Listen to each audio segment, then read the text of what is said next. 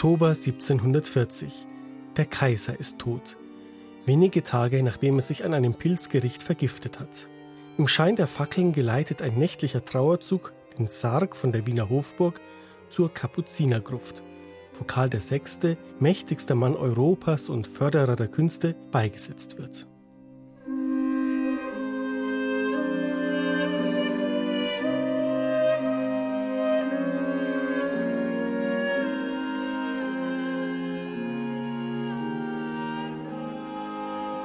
Lichte Schönheit und gedämpfter Schmerz. Die Musik für die kaiserliche Totenmesse stammt vom Wiener Hofkapellmeister Johann Josef Fuchs.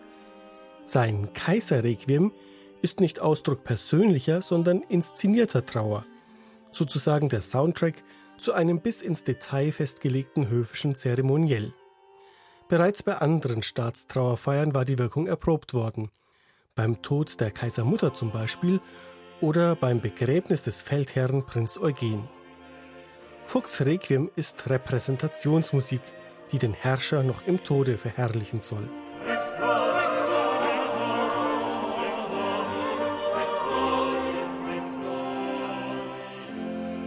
Das belgische Ensemble Vox Luminis stellt Fuchs Totenmesse, ein vergleichbares und dennoch ganz andersartiges Requiem von Johann Caspar Kerl gegenüber – der eine Generation vor Fuchs in Wien wirkte. Zwar hat auch Kerl seine Partitur dem Kaiser gewidmet, doch wirkt sein Werk intimer, persönlicher als das von Fuchs. Kein Wunder, schrieb er es doch in Zeiten der Pest mit Blick auf sein eigenes Begräbnis.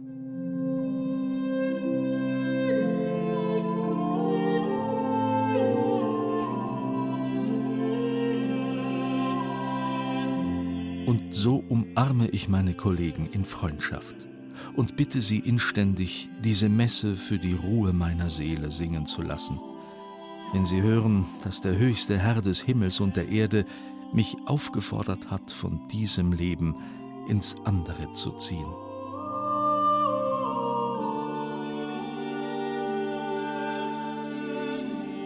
Dass uns die Musik von Kerl und auch von Fuchs noch heute berührt, ist das Verdienst von Vox Luminis, zurzeit eines der besten Vokalensembles Europas.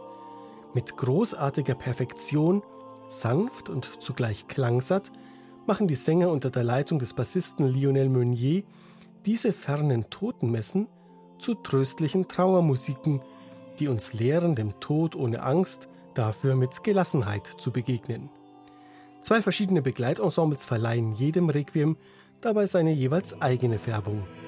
Den seidig warmen Klängen des Gampenkonsorts La Cheron bei Kerl stehen bei Fuchs die düster strahlenden Zinken und Posaunen des Scorpio-Kollektivs gegenüber. Zusammen verkörpern beide Totenmessen die Tradition, aus der später Mozart für sein Requiem schöpfte. Schon allein deshalb lohnt es sich, diese Musik kennenzulernen.